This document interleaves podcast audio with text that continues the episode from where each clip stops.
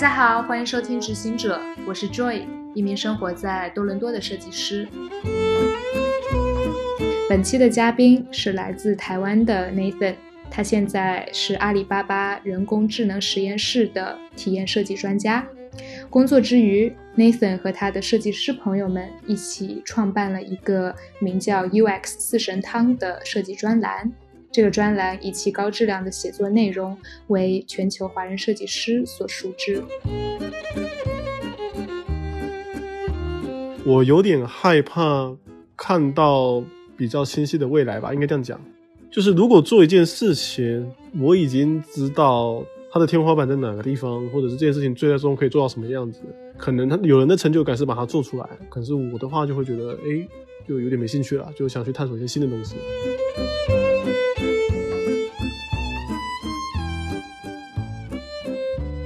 在上一期的节目中，我们围绕 Nathan 参与设计的天猫精灵来探究语音交互以及人工智能领域的现状。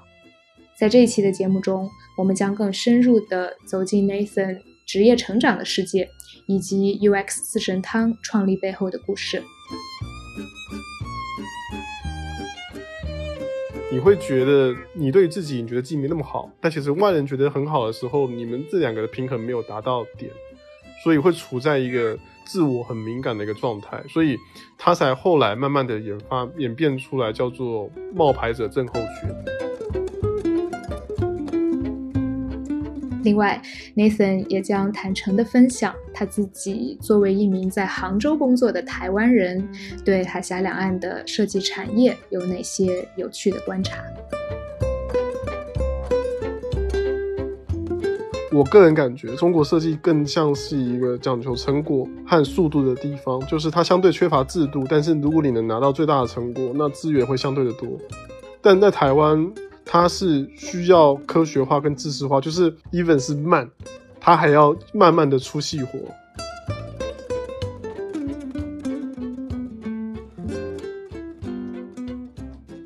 嗯，能不能给听众朋友们来科普一下什么是 UX？UX 的全名就是 User Experience，然后如果在中文的话，呃，就是用户体验设计。一般人听到这个词跟一般的解释的时候，会觉得它很大，就是很难以理解，好像什么事情都做。但我觉得用一句话来形容它，它其实就叫做呃具有商业价值的同理心设计。嗯，那具体来说，就是从执行的层面来看的话，你们的 UX 设计部门一般的产出都有哪些呢？呃，其实会讲 UX，它其实包含了很多工作啦，就是嗯，在阿里目前我们会这样分，就是用户使用者经验研究，也就是说他在分析呃目前用户的背景，他会做什么样的购买决策。去分析这么一些东西来帮助我们去做产品设计，或者是下一些比较商业倾向的一些决策。然后另外一个职位就是我现在目前的职位就是体验设计。体验设计的话，它其实有点像是传统的交互设计、界面设计跟一些产品设计的一些结合。他在做的事情就是说，帮助产品经理去做一些产品设计上的一些功能点的转化，怎么样从需求转化成。用户最终使用的样子，这是体验设计在做的事情。那当然还有一般大家比较熟悉、比较了解、也比较能知道，就是界面设计。那目前我们也不会叫界面设计，我们目前叫做的创意设计。也就是说，创意它更多的是表现出所谓的品牌、所谓的识别度的一些工作。所以，呃，目前的阿里的话，UX 相关的工作就是使用者经验研究、体验设计还有创意设计三种。嗯哼。那你觉得像在阿里巴巴这样的呃这种巨型的互联网公司里面，嗯，UX 在这个公司里面的地位呃是什么样子，或者说它给公司带来的价值是怎么样去衡量的？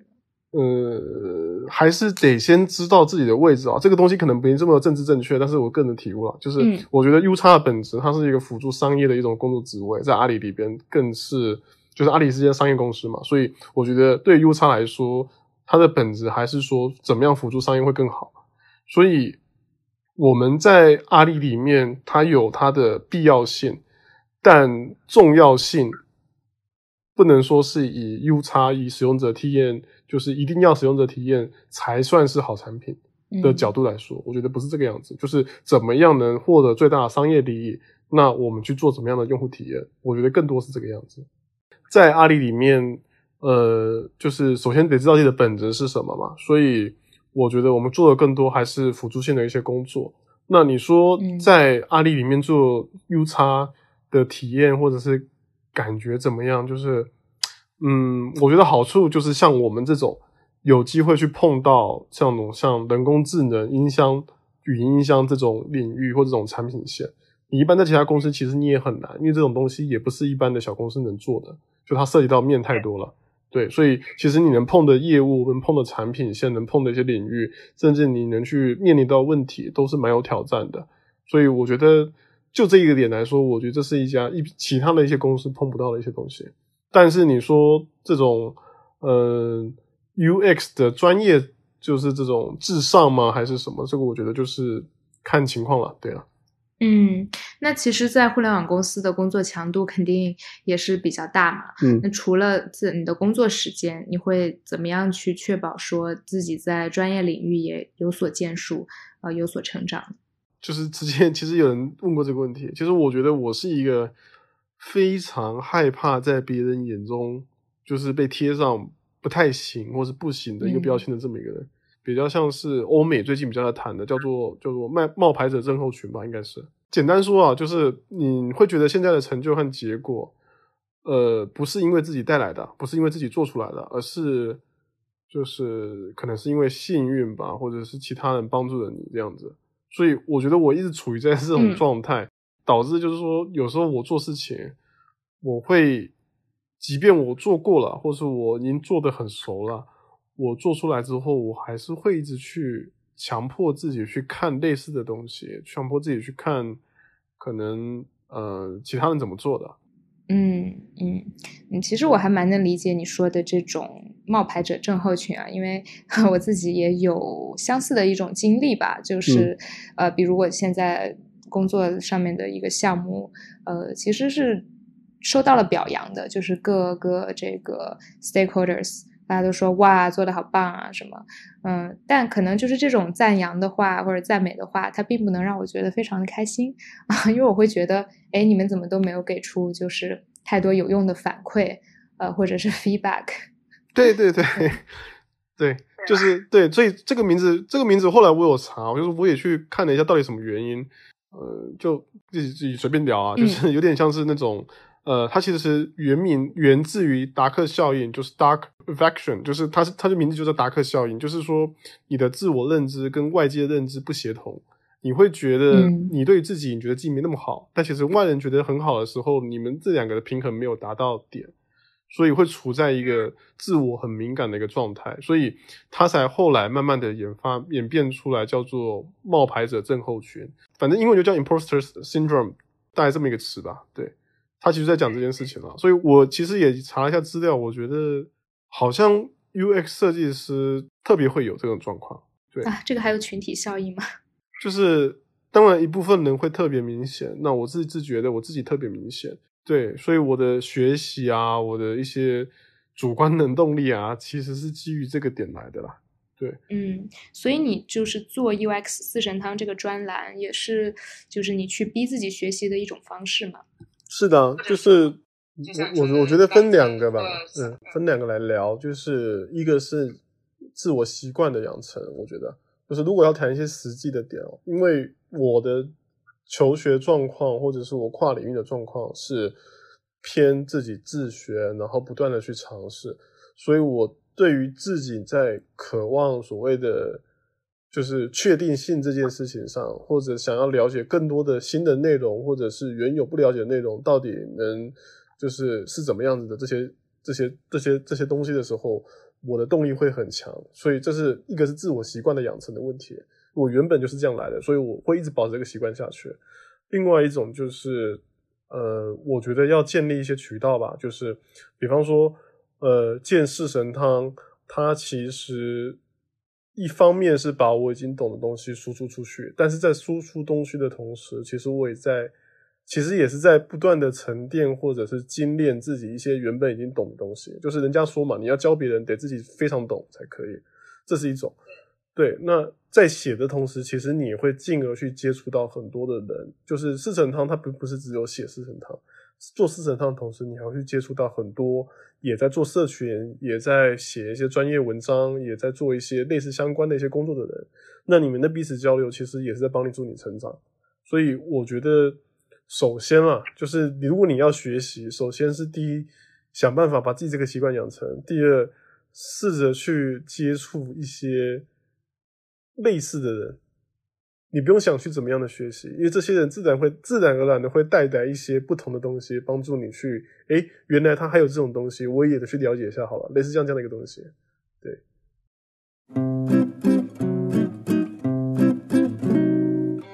OK，这边和大家科普一下，我们刚才提到的这个 UX 四神汤是由 Nathan 和他在台湾清华大学的呃三个校友一起建立的 UX 内容专栏。啊，这四位 UX 从业者会定期发布用户体验设计领域的文章啊，以及技能的分享。目前呢，UX 四神汤的主要发布平台是在 Facebook 和 Medium 上面啊，那他们的。全球阅读量也已经呃超过了八十万。是，其实四神汤的内容就是把主要是我们四个人的不同的产业，因为我们有大的互联网嘛，像我也有小的新创，像当时的微醺，也有偏设计咨询业，也有偏呃一些。媒体行销类，就是我们的领域非常的不同，就是刚好又因为我们领域非常不同，又产业性质就不太一样，所以我们就想说，把我们在呃学习的过程中对于 U 叉的一些理解，对于 U 叉一些方法，对 U 叉一些内容沉淀下来，方便就是后面的人或者是一些读者来看。当初是这样想的啦，那现在就是说，其实他还是以 fan page 的方式在做，就是说。其实也就是每周我们记录一下我们呃一些心得啊，一些感想啊，一些对于方法的一些理解啊，一些 U 差工作中的一些人事物啊，去分享给大家。就是我们其实没有太想要做盈利啦，就是这这个这个这个 U 差四神汤，所以我们其实一从到现在也没有下过任何广告，我们也没有太多去做一些对外的宣传和。就是一些盈利活动，我们还是希望是保留它原本的样子。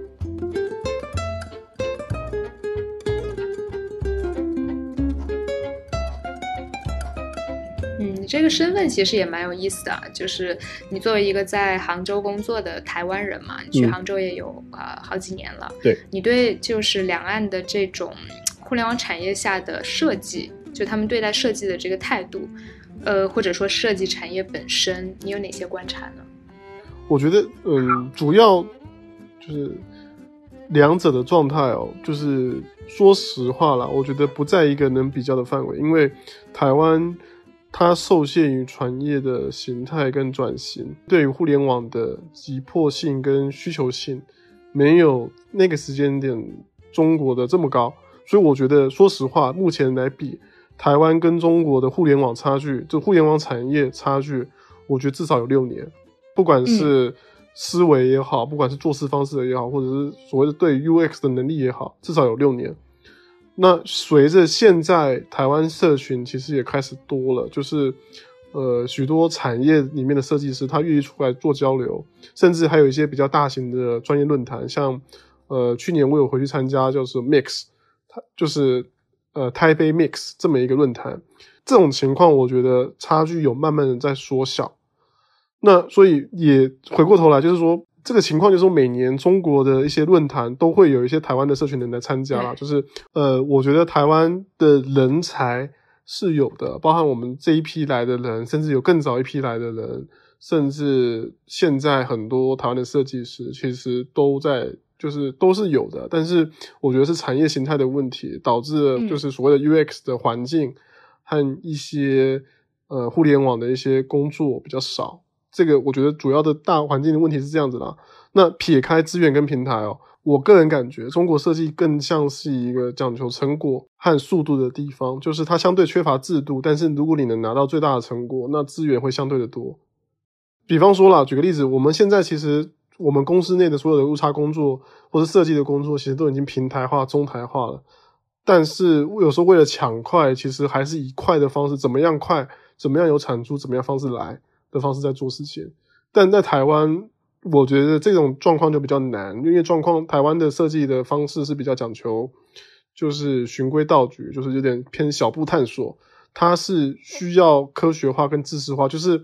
就是台湾人会比较希望以科学化的方式在做事情，even 是慢，他还要慢慢的出细活。讲白话一点，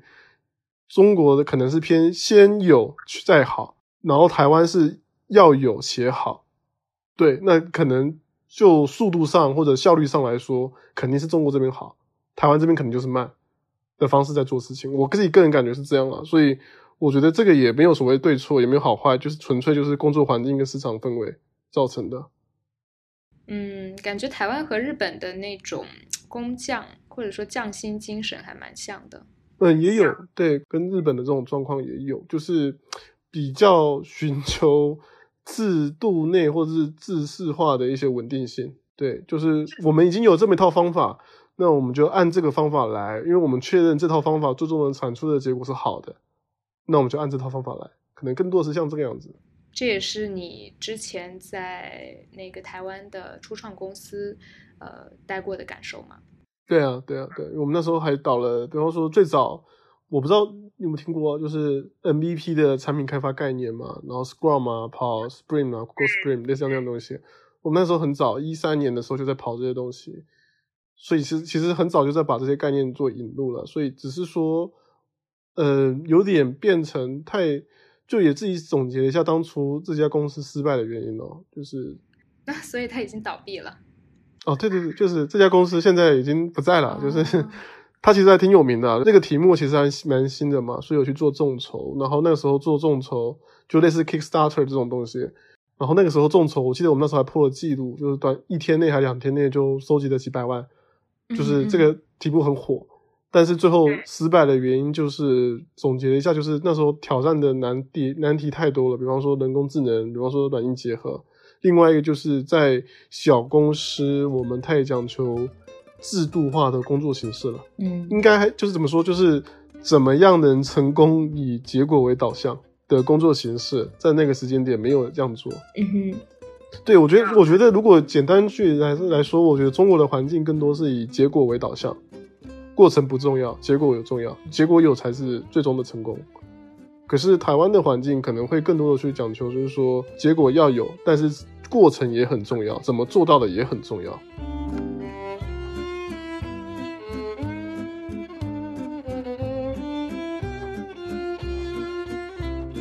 以上便是 Nathan 的分享，我从这段对话中学到了很多的新东西，希望你也一样。如果你觉得意犹未尽，可以去到第十六期的节目，里面会有 Nathan 关于人工智能以及天猫精灵的深入分享。下期的嘉宾是一位来自深圳创业圈的大明星，他也是国内知名的创业者社区创业沙拉的创始人之一。对科技创业感兴趣的小伙伴，请不要错过哦。